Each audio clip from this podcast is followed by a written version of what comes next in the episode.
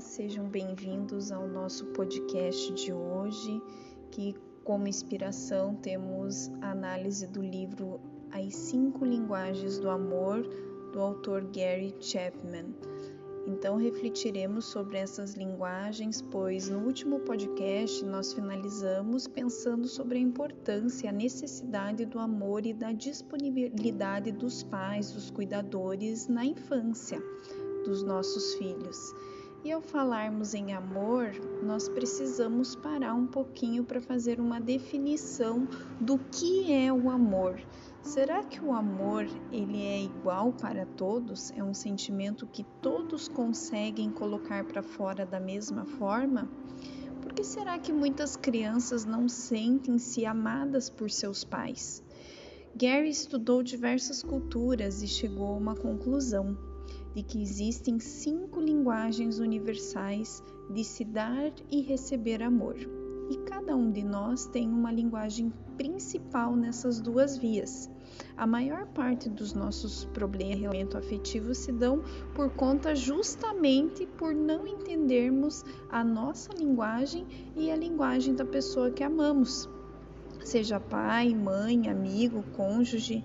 Então, esse podcast ele vem para fazer a reflexão sobre como ajudar a identificar a sua linguagem e das pessoas que você se relaciona. Afinal, é, nós erramos quando queremos amar o outro como nós nos sentimos amados. Por exemplo, vamos supor que a sua linguagem do amor seja o toque físico. Então você supõe que o outro também sinta-se amado quando você faz um cafuné, um carinho, um abraço, um beijo, quando na verdade o que faz com que o outro se sinta amado é quando vocês tiram uma hora para ficar juntos, sem celular, por exemplo, tendo um tempo de qualidade.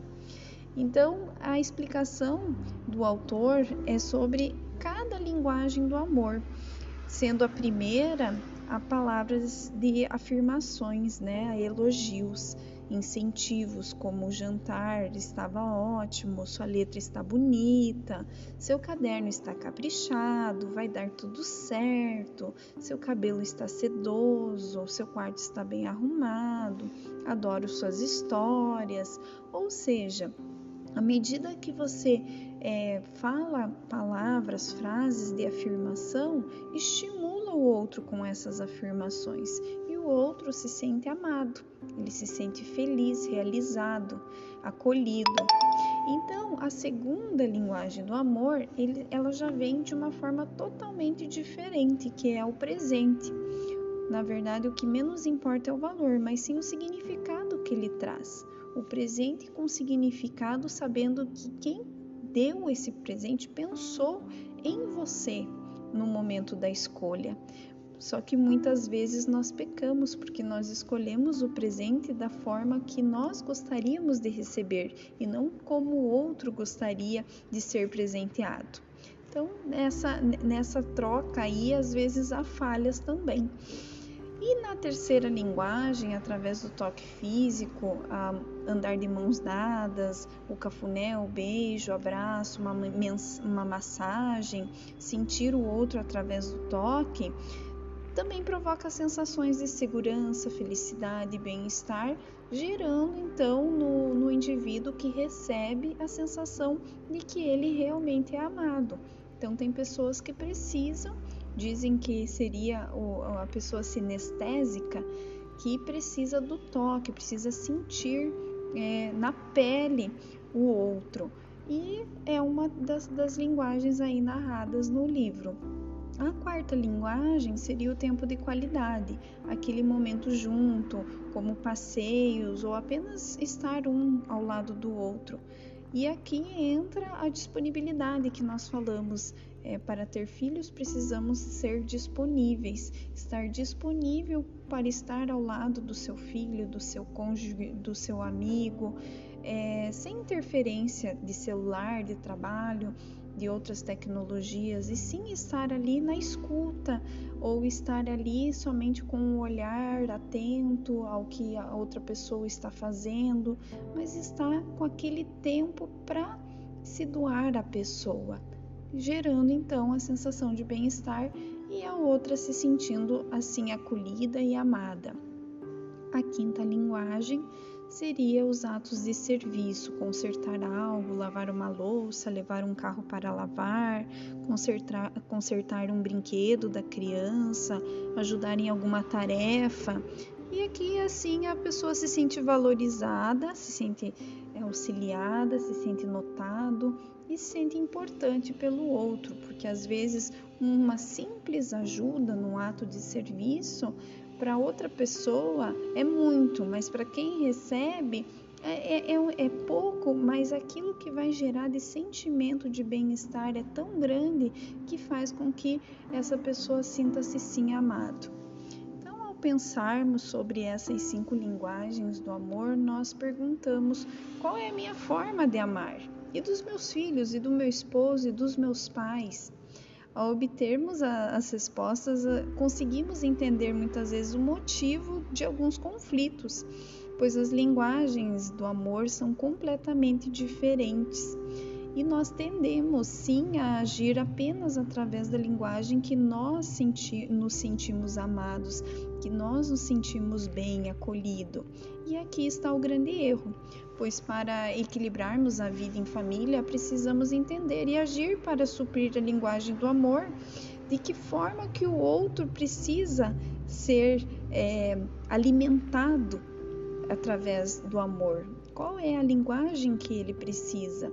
Caso contrário, essa discrepância sempre será um grande fator de desequilíbrio nas relações humanas, principalmente quando falamos em crianças, pois essas já nascem com uma demanda enorme, principalmente das demandas da linguagem do amor através da afirmação, do toque e do tempo de qualidade. Então, nós podemos colocar como base da pirâmide existencial de uma criança essas três linguagens principais. É, pois serão essas que darão sustentação para a criança crescer, sentindo-se amada e com certeza é, essa criança crescerá mais forte emocionalmente, terá autoestima mais elevada, será mais segura. Para todos os desafios que ela encontrar na adolescência e na fase adulta, a, ela já foi alimentada com tanto amor que ela está forte, a raiz dela está forte, para assim ela dar bons frutos. Então, hoje a gente vai finalizando esse podcast pensando e nos comprometendo com essa base de sustentação emocional que a infância exige. Então, lembrando sobre o pilar para que esse emocional seja fortalecido, seriam as palavras de afirmação, tocar fisicamente os nossos filhos e, claro, planejarmos sempre o tempo de qualidade com eles, para que eles se sintam sim amados. Então, é, essa, esse entendimento sobre as diversas é, linguagens do amor nos faz é, refletirmos e repensarmos as nossas atitudes em relação às crianças e aos familiares, né, as pessoas que convivem conosco. É, o egoísmo muito, muitas vezes ele é muito grande. Nós somos seres é, com um, uma parte de egoísmo muito muito acentuada e muitas vezes a gente sem querer acaba sempre colocando a nossa necessidade na frente. Mas temos que pensar que nessa fase da infância as crianças precisam muito mais de nós e do nosso sentimento com eles do que nós muitas vezes, porque essa fase deles passará e nós deixaremos aquelas cicatrizes, aquelas é, marcas boas a partir do momento que nós entendermos e praticarmos as três principais linguagens do amor. Espero que vocês tenham gostado do episódio de hoje. Eu agradeço a atenção e no próximo encontro nós seguiremos é, falando sobre o quão é importante a parte emocional e como a gente pode amar, mas também com limites, porque muitos pais ficam na dúvida: esse amor ele deve ser até que ponto eu não vou estar errando se eu amar demais? Alguns pais têm medo de amar, amar os seus filhos demais, e o próximo episódio será sobre esse tema. Todos acompanhem desde o primeiro episódio para entender essa série direitinho, desde ali do planejamento dessa família e na sequência de como fazer essa educação amorosa, efetiva acontecer. Muito obrigada.